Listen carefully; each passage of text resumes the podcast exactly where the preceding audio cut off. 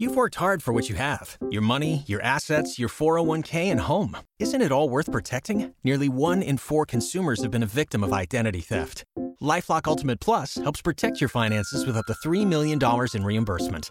LifeLock alerts you to identity threats you might miss, and if your identity is stolen, your dedicated U.S.-based restoration specialist will work to fix it. Let LifeLock help protect what you've worked so hard for. Save 25% off your first year on LifeLock Ultimate Plus at LifeLock.com/aware. Terms apply. As you all know by now, I was diagnosed with a rare disease called Addison's disease this past December. One of the challenges with Addison's disease is keeping myself hydrated. So of course, I have spent a lot of time researching the best electrolytes to have as a part of my daily commitment to health and wellness. If you, like me, need electrolytes to keep you feeling your best, check out Liquid IV. Liquid IV is a category-winning hydration brand fueling your well-being. And their hydration multiplier is one product you are missing in your daily routine. In just one stick, you'll get 5 essential vitamins and 2 times faster hydration than water alone. Use it first thing in the morning, before a workout, when you feel run down, or use it like I do, as a daily way to keep myself healthy and hydrated. It's one of the best products I've found to do just that. I love the ease of Liquid IV. It has a simple packaging I can throw into my bag and take with me on the go. It's easy to add a stick to water, and it tastes incredible. I particularly love the simplicity of the lemon-lime flavor. Try it now. You won't be disappointed. Get 20% off when you go to liquidiv.com and use code LOVEDASYOUARE at checkout. That's 20% off anything you order when you shop Better Hydration today using promo code LOVEDASYOUARE at liquidiv.com.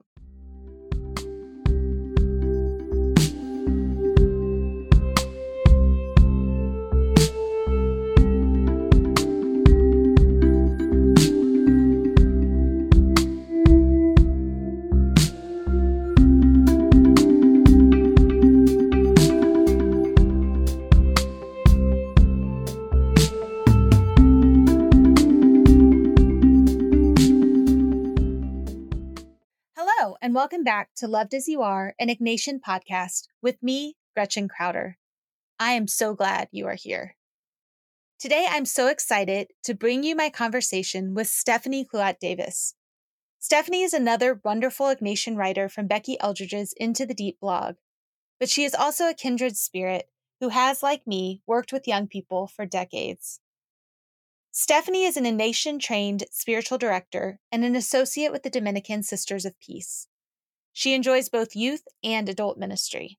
In her 26 years of ministry for the Catholic Church, she has directed hundreds of retreats and spoken at many conferences for adults, teens, and young adults. Like I mentioned, she's a writer for the Into the Deep blog and is involved in helping Becky Eldridge bring her newest venture, Ignatian Ministries, to life very soon. Stephanie is also an associate spiritual director with the Archdiocese of New Orleans Spirituality Center and is taught in various elementary, high school, college, and continuing education programs. She has a Master's of Pastoral Studies from Loyola University and lives with her family in Covington, Louisiana. This conversation was so life-giving for me. Stephanie has such incredible wisdom and is clearly experienced in giving talks about spirituality. I found myself fully engrossed in all she had to say about prayer, spirituality, and most importantly, coming to understand our belovedness. Believe me when I tell you, you won't want to miss a minute. So, here we go.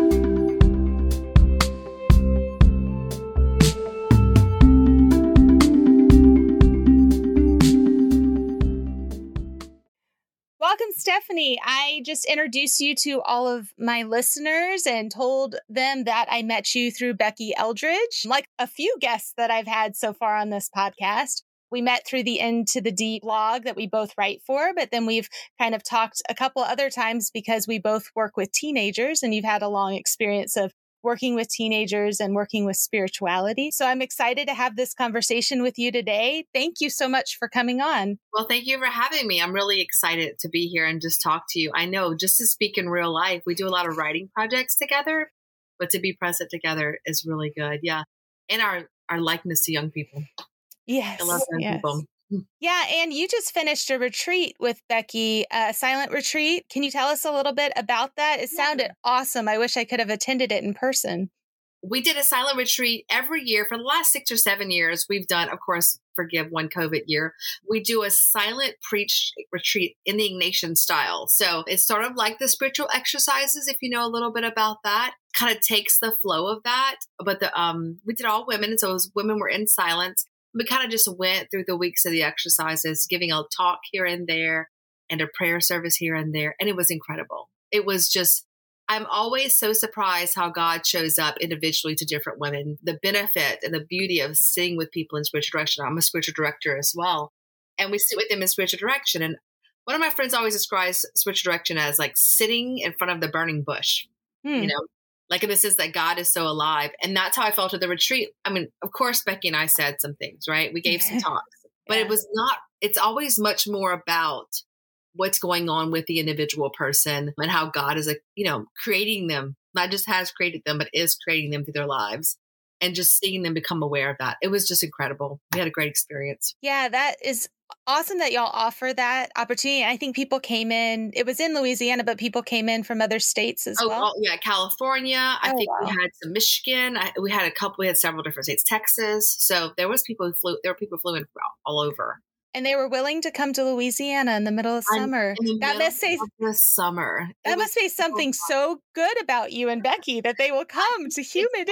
Maybe it's the jokes. I don't know. Maybe it's the funny. They come in. I'm always like, it's so hot here. Surely it feels better in California right now than it does here. We were happy to have them. And the retreat house is big and there was some cool. Anyway, we'll move it. We're moving it to August next year, but that's not going to make anything. No, that's just as hot, right? Someone said, hey, how about October? I was like, yeah, that's probably a good idea.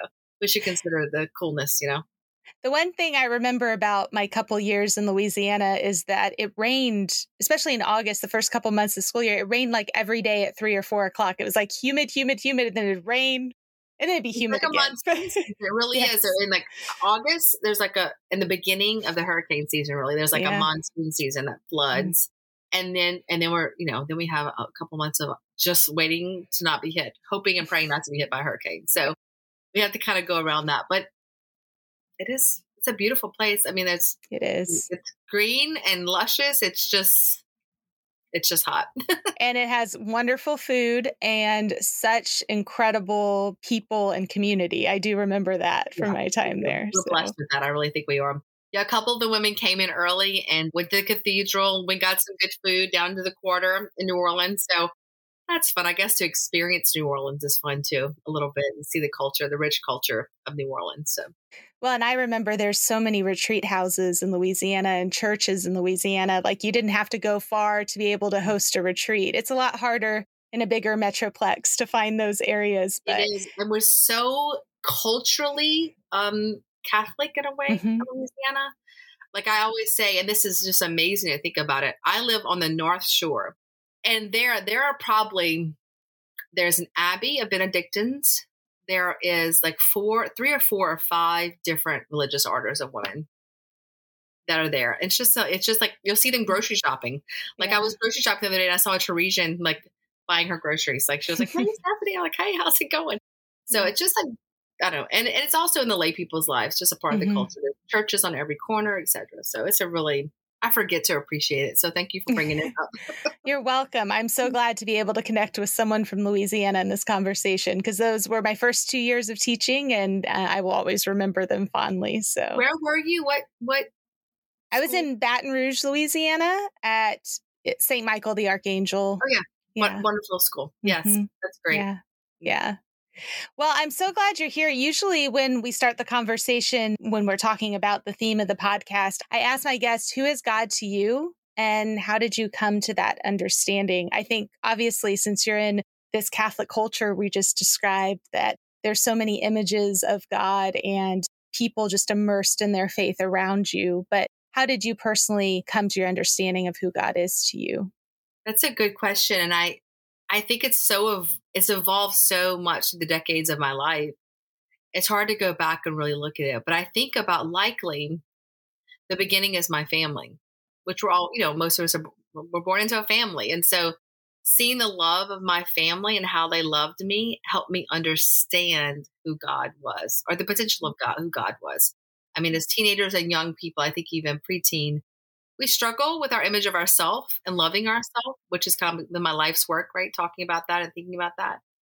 But I remember feeling, even at a very young age, even before I had a comparative, you know, comparing myself to others and stuff like that, just feeling the love of my mom and my dad and my three brothers. I'm a twin too, so I always say I didn't just have like a housemate and a roommate. I had like a roommate, and so I was born with someone. And I think that noticing the gifts that God had given me and the love of those people likely brought me to understand who God was. A lot of the voice of my mom, but there are times I can think of my early teenage years sitting in my little country. I'm from a little Cajun town called St. Amant, S-T.AMANT, which is it's a little town, little white, Catholic church that was just simple. And just sitting there and really, really understanding that I was created. And not even just, I mean, that's even before by God, I was just created. That every cell of my body, that every unique part of me, the way I looked, the way I think, the way I'm social, the way I laugh, all of those, I remember feeling like this overwhelming, like I was created by God. It came after almost in a way, right? And that means that was done on purpose. And I remember even years later and this was kind of through my Ignatian formation, but not just was created, but like is being created. And that gave me even more solid grounding about being loved. Does that make sense? Yeah. That you're not just like the minute you came into the world and were born, your creation's done. And therefore everything is just humanity after that. But the idea that God is continually creating you, is that what you're saying? That's what I understood you to say. Yeah, like God is continually creating me, which I think so. So when I think about who God is, God's dynamic.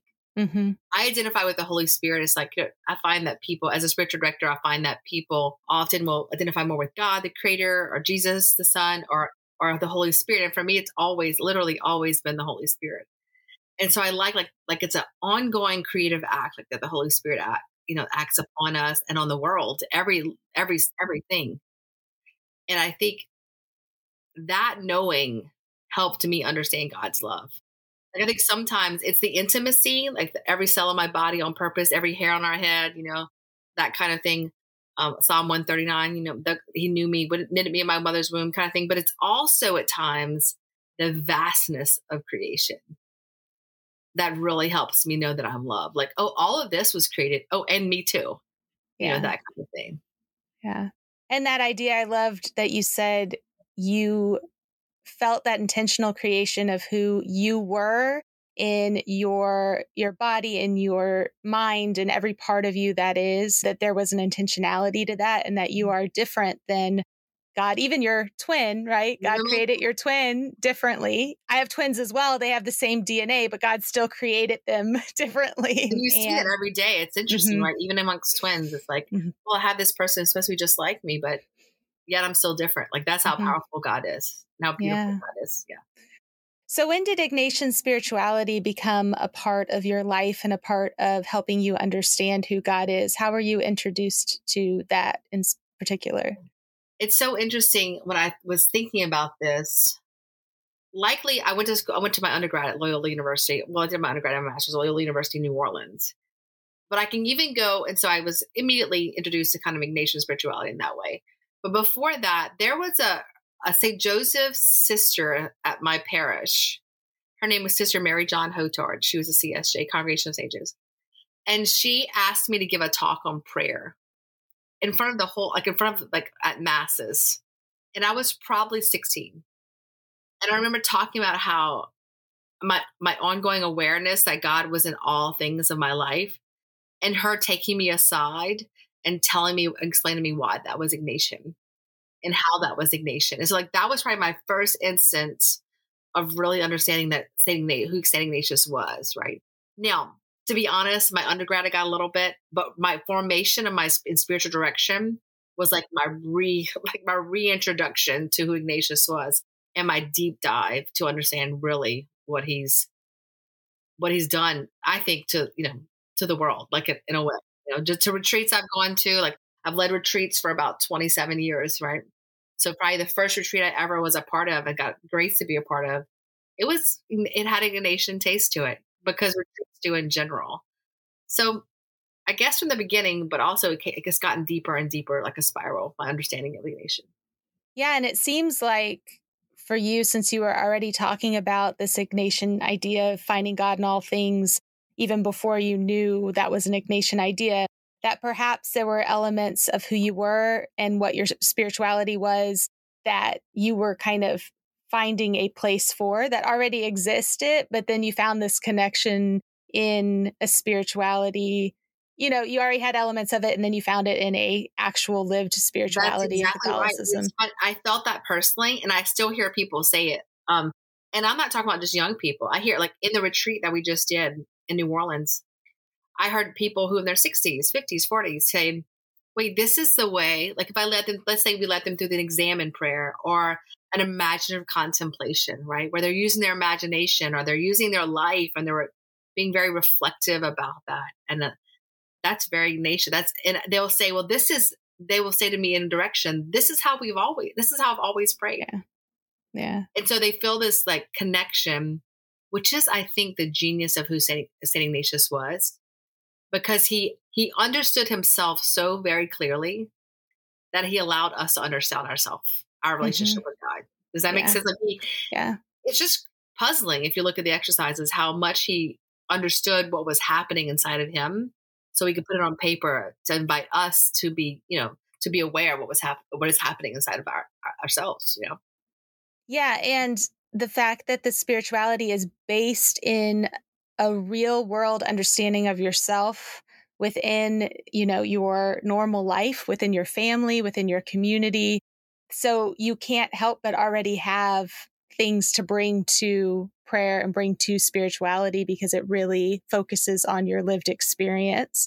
Because some spiritualities can be kind of otherworldly, right? Yes. Where you don't bring your real life experiences and your day to day and your messiness to them. You take yourself away from that in order to connect with God and heaven and another world. And so I think the appeal for me, at least, and I didn't learn about Ignatian spirituality until I was 27 and starting working at a Jesuit school. I remember walking in and saying, could you tell me a little bit about the Society of Jesus? I've never really encountered them before. And what is this Ignatius thing? And they were a little perplexed that it was that foreign to me, but I felt like I really was able to touch a real world, real life application, a real life encounter with God. And some of the ways that I prayed, instead of feeling wrong, were now like, oh, this is the way that Ignatius prayed. Right? That's it right there. And even though it's 500 years old, more than now, right?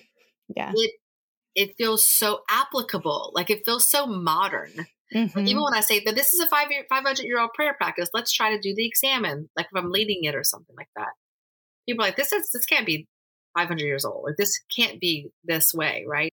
Because it takes like what's happening in your life and God and unifies it. It makes your living sacred.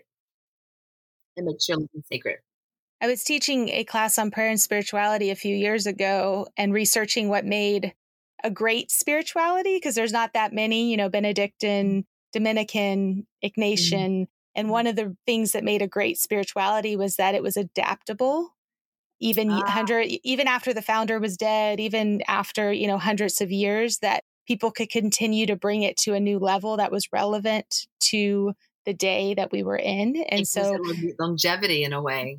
Yeah. So if we're willing to make it a living thing, as opposed to here's the rules, and here's how you've done it 500 years ago, it must apply now, but a living and breathing spirituality, that's really what makes people continue to connect to it. And that's what Ignatian spirituality is. There's translations. I call them translations in a way. Like it's translations probably from his original form. He wrote Spanish and it was in the 1500s. So maybe like in the 1800s or the 1900s, there was like these translations of what he was saying. And I think as we move into this, into the now, where we are now, the translations are beautiful.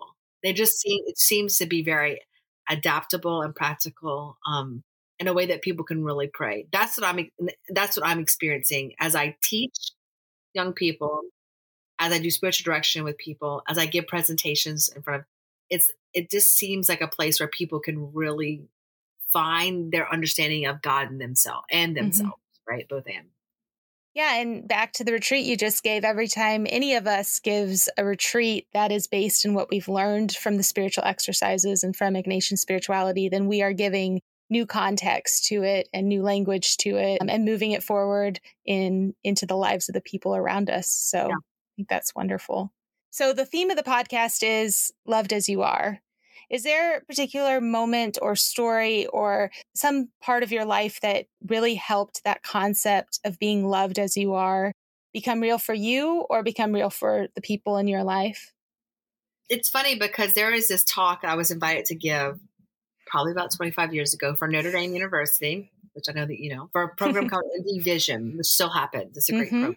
Yeah. It was about understanding how you're loved, like being loved by God. I have these stories that I've told for many, many years about how, as an adolescent, how I came to understand how I was loved. Right. And so it's stories often like I had a friend who helped me understand that my body was good, right? That even though I might be, not look like everyone else in my mind, right? I don't have, I think my big struggle, we often struggle with numbers is weight, right? So I struggle with that, academics, the number of like my GPA or my ACT, or that I was okay. And there were different people who helped me understand and come to that. And I tell those stories still to people about how I came through other people to say, what you are is good. And that made me reflect on how God is good.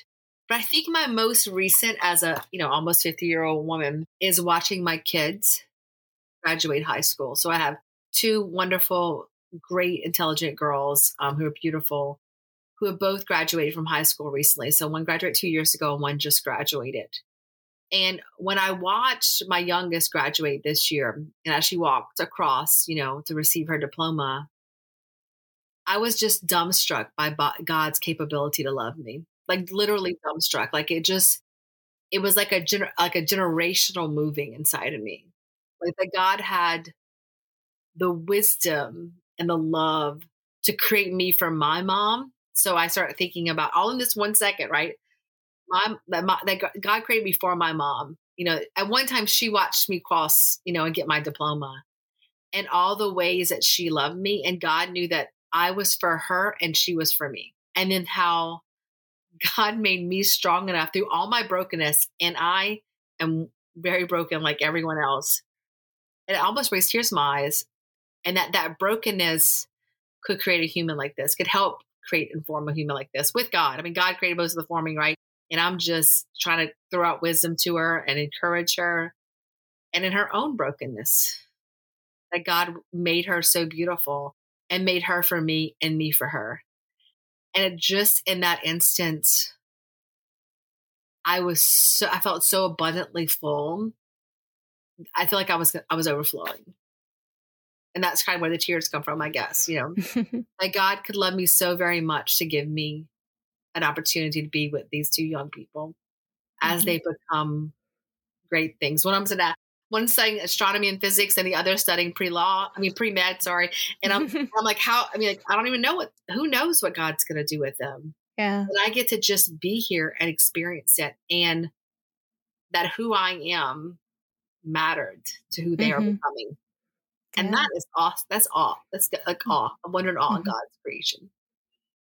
I don't know if this is true for you as a parent. I know for me, and you have a 20-year-old and my oldest is 10, so I'm still in the thick of it. But I know for me, having my kids the last 10 years, I have done so much personal growth and understanding of who I am, watching them understand who they are, but also as I had to help them come to understand who they are, as I helped them understand themselves as deaf children who wear hearing aids, or as I helped them come to understand themselves as kids with learning differences, but also as kids who love animals and kids who are creative and kids who, you know, all of these things that they were learning about themselves and that I was helping them learn about themselves has really made me learn so much about myself, things I never knew about myself as a child. I don't know if that was resonant with your experience as a parent that over the last 20 years. This question, you're really getting at like what the realness of what God calls us to as parents.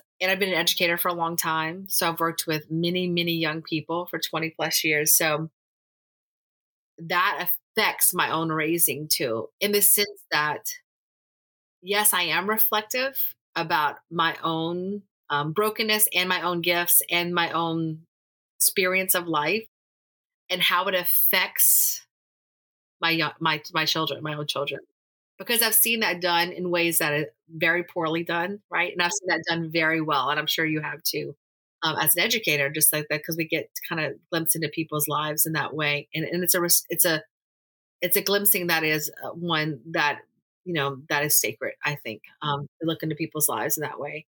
But I think it makes me so super aware of my own journey, because my own journey can stop me from being like what God is calling me to be, right? And can call me into what God is calling me to be, right? So we talk about simple language of the Ignatian way, desolation and consolation, right? Desolation is what takes us away from God. And consolation is what brings us towards God, right?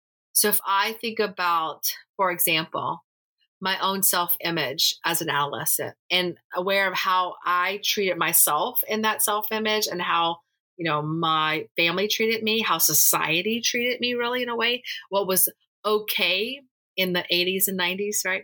Mm-hmm. And then how I had to kind of be aware of that and evaluate that and almost examine that in Ignatian terms, right? To be very, very aware of it.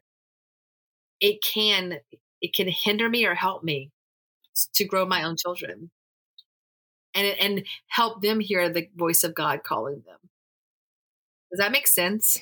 Yeah, especially just the things, the self-talk that you use either internally or externally. I know young kids can be such a reflection of who you are and what you say. Yes. And sometimes in moments when my kids are upset or, you know, crying or, you know, when younger throwing a tantrum and the words that come out of their mouth, I hear myself in those words.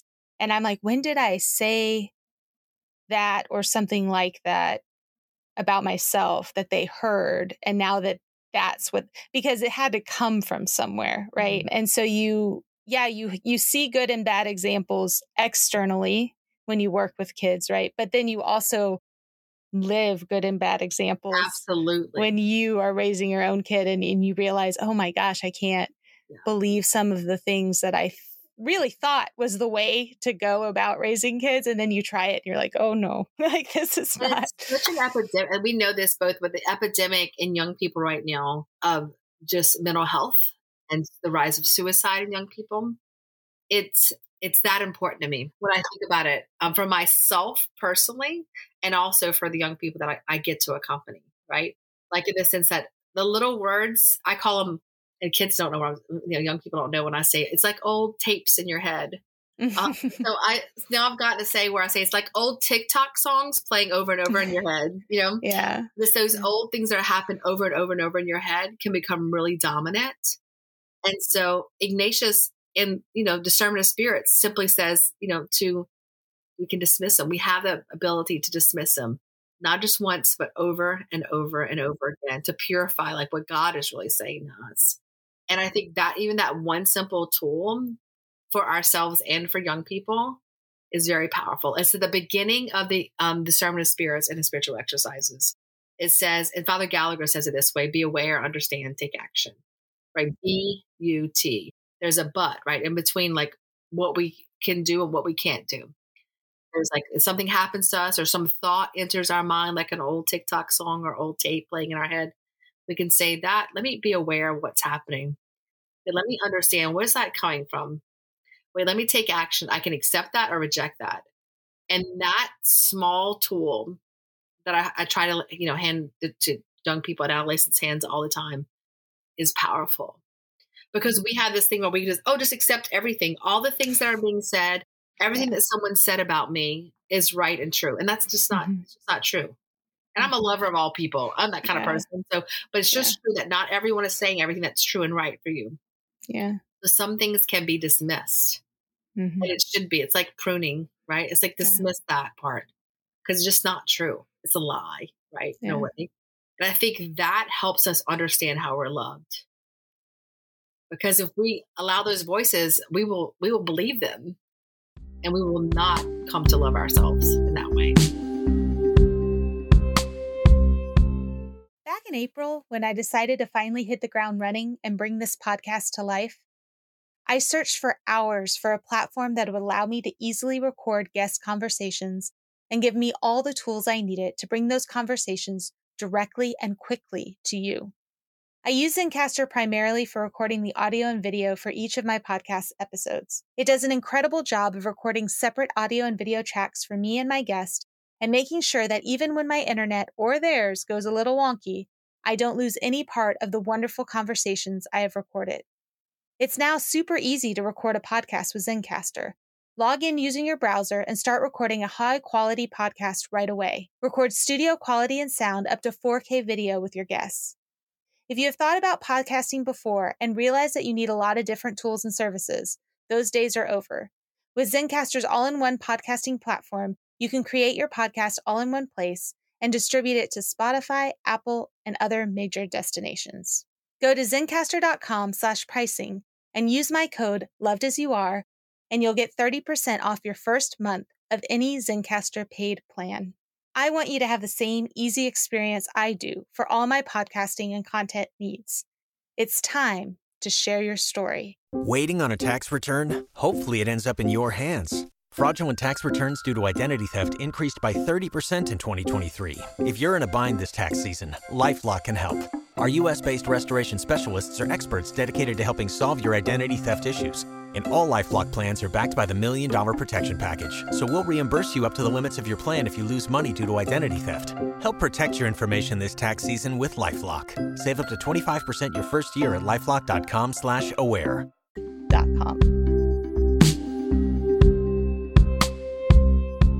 Yeah, it's hard to have the voice of love be the loudest voice you hear, because there's so many more voices that are loud in the sense of you can hear them in your own like hearing in the world, and they are like shouting at you. And yeah, you can hear it inside, but you also hear it outside, and you see it in your phone. And those are the voices that are hard. They are hard to prune out. And that's why the examine is so effective too, to constantly examine your day and say, when was I listening to the wrong voices? You know, that I think that we live in our modern time in the loudest quiet place in the world that's ever existed, the loudest quiet place that's ever existed. Like in the sense that you may walk into a room of people and you don't hear a lot. Like they may be on their phones, or they may be texting, or they may be, and it's like seems quiet. Whereas, you know, if you go back several decades, it would have seemed loud. You know, like the words that I heard that were not to be, you know, that were detrimental to my own growth were said aloud to me mostly. Mm-hmm. Right. Yeah. But we, and I want to say young, people want me to say young people, but I say we. It happens for us too, that we are bombarded by more images and thoughts and just things than we've ever been. And so discerning what is the voice that we should be listening to, that's hard. It's dang hard. That's real hard for me. And I think for most people. Mm-hmm. Well, especially because, and I think this is easier for me too when I'm doing something electronically, but we all have so many people, ourselves included, that speak with such authority about things that it makes it hard to say, oh, is this the voice that's telling me the right thing? Or is this the voice that's telling me the right thing? And so it's that understanding of one of the reflections I like to do for myself when I look at something and start figuring out, is this the voice I should be listening to? Is this a loving response? Is this a response that's recognizing the dignity of the other person? Is this a response that's listening to the story the other person is telling? Is it a response that respects that God created the other person too, just like God created me? And it's hard too, because those voices come from authority structures that we recognize and have listened to, as well as, you know, people that we love or people that we respect. And so really coming up with what do you believe and what is your foundation is hard for young people, but really hard for adults as well. Yeah. And so it's so hard to, even when you try to be good, or you create a young person to be good, right? So in the sense that, you know, like I'll teach my children, for example, that are young adults now, you should be nice and kind to everyone. You know, you should give everyone dignity and respect. So they indeed do. But then you come back, and this is the real truth. They come back like, well, that person who you told me to be, they said this. And I'm like, well, but let's discern that. Is that really giving you the dignity, or giving the dignity of the person they said it to, or no? And so it's complicated. It's not easy, but in a sense, like really everything's complicated. Like now, like it's like that.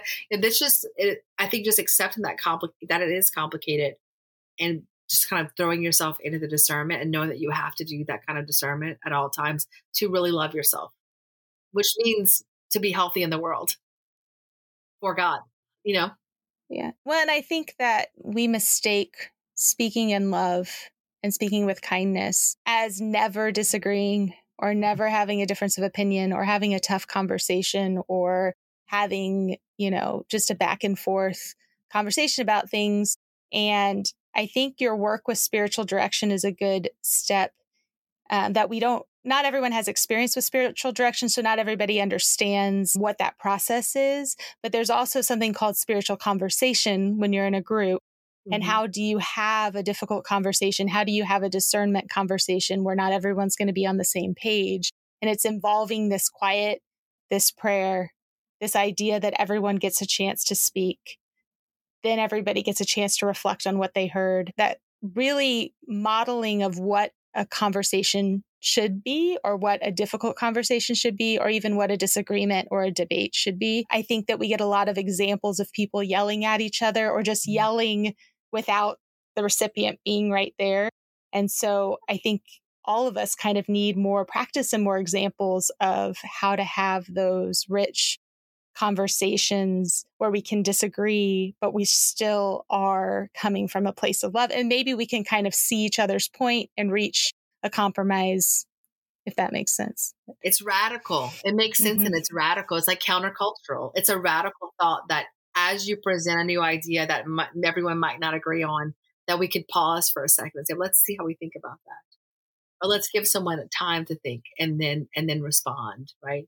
Going inside of yourself. I personally see no other way forward, though, in our world in a way, right? Like the sense that radical pause and discerning conversations, and conversations with each other through spiritual direction, raising a child, talking to ourselves, talking to our spouses, right? Talking to our elderly parents, all of it. I think all of it is exactly what you were just describing, like a sense of just conversation that allows for discernment, and it pauses and it slows down. That's my big thing. I think that, you know, is it agriculture, how people say it, to work is at a term from Ignatian way, right? Where it's like working against something. I think slowness and deliberateness that you were just speaking of is the working against the modern pushy, yelling, go forward quickly kind of way. Well, and I think that you've done some work with this as well. It's also the idea of being able to pause and listen to people who have different experiences than ourselves, mm-hmm. who live in different, you know, cultural, ethnic, whatever it is, different states, different countries, understand what their real lived experience is, and then have a conversation with actual people instead of just always concepts and ideas, but like who are the people at the root of those concepts, those ideas, right. Those judgments, etc. And how much we can learn if we just listen. Mm-hmm. I mean, I've learned so much, you know, I've learned from just listening to people and their experience of life. It not only promotes dignity and worth, which is our primary goal, I think, as Christians, it helps us grow towards God. understanding and knowing difference and seeing difference helps us become more whole, I think, as people and as a society. So when you're talking about having the idea and understanding the idea of being loved as you are, and then also trying to help teenagers, young people, your own family do that, what are some ways that help you maintain that idea, like remind yourself of that idea, whether it's prayer, retreats, conversations, whatever it is? What are some things that help you remind yourself that you are loved as you are? And what are some ways that you help others remind themselves that they are loved as they are? I think it starts with the adult individual, I would say, in a family, in a school setting, in a relationship where there's an adult. The adults must start with themselves, and we must begin with ourselves in prayer. And so I think there's tons of prayer formats that Ignatius gives, like a daily examen, which you can find tons of resources to do, like engaging in scripture through imaginative prayer, where you kind of read what, even the reading of the day. Take the reading of the day and pray over it and say, where am I in this? Where is God calling me to be? And why is God calling me to be here in this place, in this scripture? I think a colloquy, which is another prayer that kind of engages Mary the Mother or the Holy Spirit, if you're not Catholic, if you're not comfortable with Mary, first, and then Jesus, and then God, and asking God, what am I doing? What ought I do? Several questions. And there's other, there's tons of formats out there that you can kind of find that we've created to help you do that. So you start there first. And once you've got yourself kind of settled, like you've got to have, it's so interesting. One of my daughter's friends said one time to me, "You really pray." I know that's a weird thing to say, but I have this chair that in my living room that I pray. I don't go off. I want to, I want to be in the middle of things. And I was like, yeah, I have to. I literally have to, because otherwise I'm going to be sending things to the world that should not be sent for my own brokenness. I don't say that because it might happen. I'm saying that because it has happened. Like I have done things and said things that I should not have said because I was not in God, like living in God, right? Someone just told me this at the retreat. I think it's a beautiful image. I begin to live out in instead of living in out. So when I'm in prayer, I live from my interior to my exterior, right? Otherwise, when I'm not in prayer, which I do often, by the way, I like whatever comes at me, whatever experience that I'm responding, I'm reacting, I'm living out in. What prayer does, and we're called to that, is to live that in out. And then when we get to young people, that we deal with, first we're the example of that, and then we can have a real conversation, which I think accompaniment and having real conversations with young people, which is what Pope Francis has invited us to do. But that is the real stuff. That's what Ignatius calls us to, right? And that's what we feel it. It's not even, they don't have to tell us, because we feel it inside of us. When I sit down with young people and I have a real conversation and I am in prayer and I am calm, and I understand where God wants me to be, that God has me here in this conversation with this young people, then I can listen, like you were saying earlier. I can listen to that young person and ask questions. Like, it doesn't even have to be complicated. Like, oh, I was, sitting with my friend Sarah. Oh, tell me more about Sarah. Who is she? Just listening. And like one of my spiritual director friends says, people so want to just be heard. And we do want to be heard, because then hearing us, then it validates our worth and our existence. And we know we're loved. And dang, if we're loved, we can do all kinds of things in the world, knowing that we're loved, right? So I think just having healthy conversations in your family, with your students, with your nieces, with your nephews, at the grocery store, it's like anywhere, and just kind of having these, I think that's good routines. And then we can teach, young people the prayers that we pray too. And I have found great things happen with those prayers that I spoke about, even with young people. But we have to show them first because they won't believe us. That's just how this generation functions. I think maybe other generations too will function this way. Whereas if you don't do what you say you're doing, then it's inauthentic, and they won't believe you. They will see through you so quickly, like you're a glass door. They'll see right through you, right? But if you do what you say and invite them to do, then it can change a lot of things. And I found that in my life. Yeah, it's a sense of authenticity. And I like that you said work on yourself first, because I think that especially kids, all human beings, but especially kids, can tell when you're not being genuine or authentic.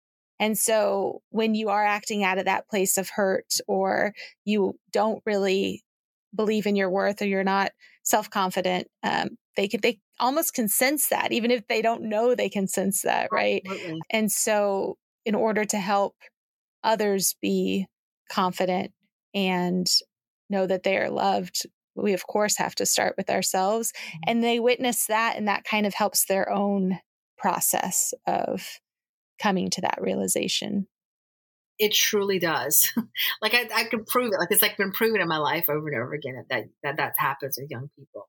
And so people, when people want to become teachers or educators in some way, or a catechist in their parish, or a youth group leader, right, or just a godparent, anything, and they're like, "Oh, not me! I couldn't do that. I'm incapable." I always say and think to myself, "No, it's impossible that you're not. You are completely capable, because you're created by God, and like your humanness, your unique form of being a human created by God, empowers you, enables you to be for a young person. Because all you have to be is really true to yourself and land yourself in prayer, and then just witness that to a young person. Slow down enough to have a conversation with them, and then you are what you need to be. You can learn everything else. You can Google the sacraments. You can open up a book, learn about the 7 sacraments, or something like that you think you might need. But the relational part, the part where you're living a life beside a young person who's living their life, is the most important thing. Mm-hmm. How does that help or support work with kids and mental health? The idea of helping them understand that they're loved as they are, or the idea of accompanying kids. You brought up earlier that one of the big challenges today is mental health. And I think not just for kids, it's also for adults as well. First, the idea that for a long time, it was a stigma to talk about mental health and a stigma to talk about therapy and all of those things. And now that more people are talking about it and more people are engaging with it, it's figuring out the right ways to help people out, and in the right ways to support kids, but also to support adults. Is there a way that this idea of being loved as you are intersects with the conversation of mental health? Yes, absolutely. Right. Mm-hmm. Because often, and this happens maybe once a month when I'm teaching, especially, right, or when I'm working with youth groups or stuff like that, right? But a young person is capable to end the slowing down in prayer, right? Or in conversation, that can be prayer with another young person, is capable of naming their feelings. And sometimes we're incapable of naming our feelings because we don't know our value and our worth, that we are loved, right? So if I don't know that I matter, then I'm not going to talk about my feelings, or I'm not going to talk about what I'm thinking or what I'm experiencing. I'm just not going to, because it doesn't seem valuable, right? So when you slow down enough to invite a young person to prayer, or to have a prayerful conversation with a young person, and the capability of just naming their feelings and their experiences often leads them into more capable hands like therapy, which happens almost all the time. Not all the time, but happens at least once a month, where I'm like, let's talk to your parents. Maybe therapy, maybe something you can do. And they'll I'm beside them, but they'll have a conversation with their parents about getting into therapy and getting whatever kind of help that they need. Right. So I think the intersection is sometimes just the worth, just the dignity and worth of knowing that every cell of my body is created on purpose. Otherwise, I wouldn't be here. We wouldn't be here, right? And just like sometimes I like to use the intellect with young people because they're so scientifically bound. I think the minds, your cells are functioning right now because God created them to be here. So you're supposed to be here, right? So how do you feel? What are your feelings right now? And I mean as simple as like, here's a feelings wheel, right? Which I use often. Maybe you don't know what you're feeling. Can you look at this feelings wheel and name your feelings? And like, oh, well, I feel sad and angry. Yeah. Tell me about the sadness that you feel, right? And just their naming, whatever comes out of their mind, their naming is in their naming of themselves. they're naming that they matter, right? And so in some ways, it's an Ignatian term, the creator is dealing with that creature in that very moment, right? I'm there as a spiritual director or whatever. I'm present in the room, but I'm not directing. God is directing, right? And so that person and just naming, I am angry, God. And I was like, well, can you name why you're angry? And letting them name why they're angry, you know? That can lift this person out of incredible things, right? And I think, and I'm going to say this now, but I don't know how I feel about it, but it's important to say, I think even when you and I were young people, and maybe when our parents were young people, you weren't to come to God unless you had something that you really mattered, mm-hmm. like that really mattered. Like you had to, there were other people who needed God. You didn't need them. Does that make sense? Yeah. It's just not true. That's just not how God works because we're limiting God's people. I always tell young people, you're thinking God is human and God's not human. God's beyond that. So I think the more we can do this encounter where the person sits with God and even you sitting with them with God helps them know that God is really with them. Mm-hmm.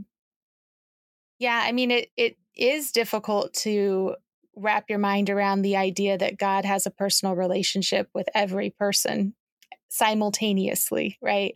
And that, even when you're having a conversation about literally nothing, just what's happening in your day or what you're frustrated with, or even like just a conversation about what you're thinking of doing, whatever it is, that God is actually able to spend time focusing on you as well as the person who's in dire need at that moment. Yeah, both they can be, God can both be for that person and for you because that's how big God is, And the idea that probably the foundational relationship that we have and the most important relationship that we have is with God, because that's the one that won't be able to be broken like a human relationship can be. When you come back to like when we were kids or when our parents were kids, I think that we were taught a lot as a community, as a Catholic or Christian community, that we could break that relationship with God, that it was something that could be severed. And that made us think, oh, well, if I mess up, then God hates me. Or if I make a mistake that I'm not really ready to apologize for yet, God doesn't want to hear from me until I'm ready. Right. Yeah. And so I think that has done some damage to this understanding that we are trying to regain of, no, God is always there. Yeah. And this relationship is on his side. God is not severing a relationship with us. We are kind of doing the distance, come back, distance. It's paradoxical and it's radical to think that God literally is with us even when we've done things we shouldn't do. Like that sense that God is going to be with us. God doesn't turn God's back on us when we do, when I've done bad things, and I have felt maybe a distance from God when I've done something that I shouldn't do, but it's me taking the steps backwards, right? And God loves us like a hurricane. I always say that because of the David Crowder.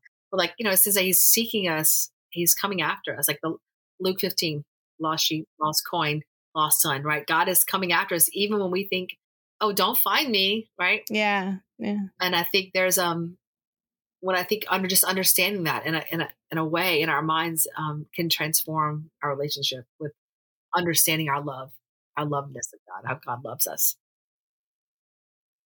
I think we maybe have already answered this question in many ways, but is there anything that you think is particularly challenging for people today, like in 2023 and the time that we're in, to understand their belovedness, to be able to internalize it, but also to understand the belovedness of those they encounter? Yeah. I think one of the most modern challenges to understanding our belovedness is likely the vastness of the world. And not that the world has just become vast, but our understanding of the vastness of the world, right? That we are more in touch with things happening everywhere than we've ever been. And so it's not just young people, it's adults too. When we look in social media and see all of these things, right? And we have this sense of comparison inside of us that kind of compares us to everyone else, right? We have all of these voices and all these things that are defining what it means to be human, right? So someone who's at, in a yacht, laying out in a bathing suit, and then there's a person who, even the person who's in an impoverished country who is, having ravenous, like kind of hunger, you know, kind of experience. We're aware of all of those things. And because our brain is kind of just so open to all of it, we compare ourselves in our life. Those aren't all bad things, but we compare our life, ourselves and our life to those things. So like when we see even a person that we think is probably more loved than we are, then we say, oh, that cup, you know, like think about a cup, like that cup of God's love is empty now. There's not enough for me. Right. Mm-hmm. And so it helps us or discourages us from seeing ourselves. It discourages our internal voice. It discourages our understanding of ourselves as unique creatures of God. And so I think it's the vastness and the quickness of life. It goes by so quickly that we don't pause to really ponder, like, hey, here I am, Stephanie, a beautiful creature of God, and I have desires. Like, I want to be a teacher. You know, I want to teach young people. I want to be a spiritual director. We don't give time amongst the vastness and the quickness of life to say, here I am, loved by God. And it's a beautiful thing, right? Like pausing in that time. So I think really the biggest things in the modern time are the vastness and the rush of life. Yeah. And the understanding we sometimes don't give each other for needing to pause. You know, if you take time with a decision or you take time to go off and pray or think about it, then are you being lazy or not decisive, or, you know, are you not able to keep up with everything that's going on? One of the things that I think is good about how connected we are globally is that we understand different ways of proceeding and different ways of looking and different ways of acting and different ways of deciding, different types of brains. You know, we have neurodivergent, all of these things that we're beginning to understand. And so in that way, we can come to a group of people and say, oh, well, maybe we are not all acting from the same place, or we don't all need the same thing to be able to understand this concept. So that part is good. I think the hard thing is that we know all of this stuff, but be able to figure out how we will utilize that in our personal relationships. Yes. And taking the time to figure out how do I then apply what I know about different ways of thinking, different ways of proceeding, different bodies, all of that. How do I apply that to the situation I'm in now? Like the time for that feels like it doesn't exist, right? I give you a great example of this, which you and I probably deal with and seeing a lot because we're educators, right? My children were deciding which college to go to. Mm-hmm. It is incredible the knowledge they can obtain about different colleges throughout the world right now. And it's a gift. Like it's really, I'm like, oh, I wish I could have known more about different places I could have gone. So when we start off their junior year, it's like, okay, let's make a list. Like we do a Google Doc, you know, just because we're so modern. And it's like, or an Excel spreadsheet of like, okay, here are all the places, right? Mm-hmm. And then we start to narrow, discerning like into particular things, narrow. And it takes us months and then like almost a year to do. But society goes, where are you going to college? And if you can't answer it, then like, why can't you answer it? Right? Like for us, it's LSU because we're Louisiana. Well, I'm going to LSU, you know, because my mom went to LSU or my dad went to LSU, so I'm going to LSU. But there's a lack of value of like taking that, like you're saying, taking the time to kind of discern that decision, which is an important decision, right? Or even like for as parents, like, well, you know, when is your kid going to get on, you know, whatever social media platform, like, I don't know, Snapchat, something, right? Mm-hmm. And you as parents, like, I don't know yet. Like we have to kind of think about that and discern that. Yeah. And the slowness of that process of making that decision of discernment is good.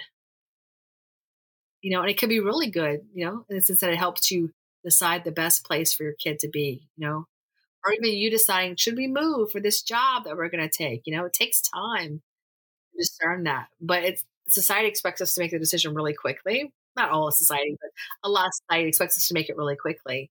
And it's almost countercultural or radical to say like, no, I'm going to wait. Take a little bit of time and decide, you know, kind of what I desire, which is what Ignatius is all about. What do I really want? What does God want for me? Where's the congruency of that? You know, so. That's so funny because I am one of those people that makes decisions quickly. I'll mull over something for a while, but when I make the decision, it's like, we need a new car. We're going to go get it today. Or I need a new house. We're going to start looking today. And my husband's the exact opposite. You know, I want a new office chair. Okay, which one? Let's order it. And he's like, no, I'll figure it out. I got to look at it. He'll send me links. Is this the one you want? No, I'm just showing you something. And oh, like we need to make a decision. So but I think, you know, make it fast. Why do we want to make it? Right. Because, I don't know. Well, because we like have the next thing to do. Right. I have to do this now so I can do this next thing that I have to do. Yeah. Right. And that's just truth. That's just how life is in a way. So it's figuring out that middle ground between that. Yeah. Where do you find the time to make all the millions of decisions that you have to make and to incorporate the discernment that some require? I mean, all decisions require a little bit of discernment, but not all the same amount of discernment. Right. So. Yeah. Like deciding what, cereal to buy is going to be different than what college to go to. Right.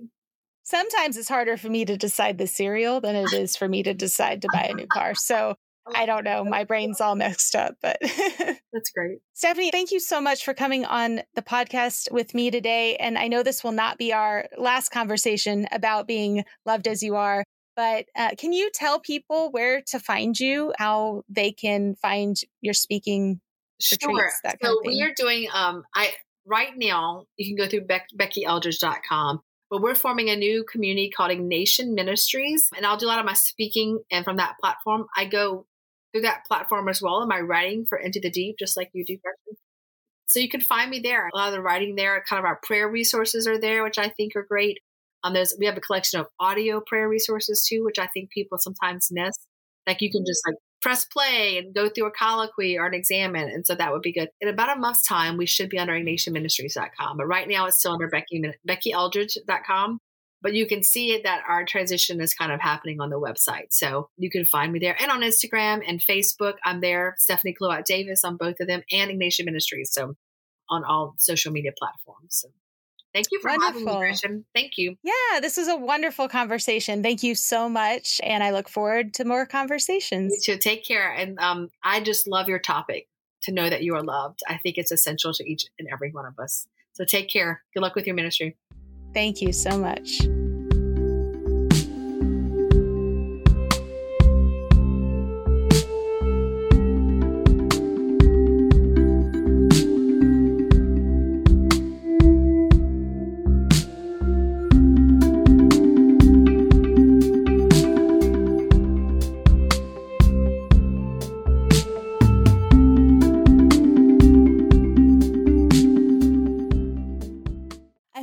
My conversation with Stephanie as much as I did.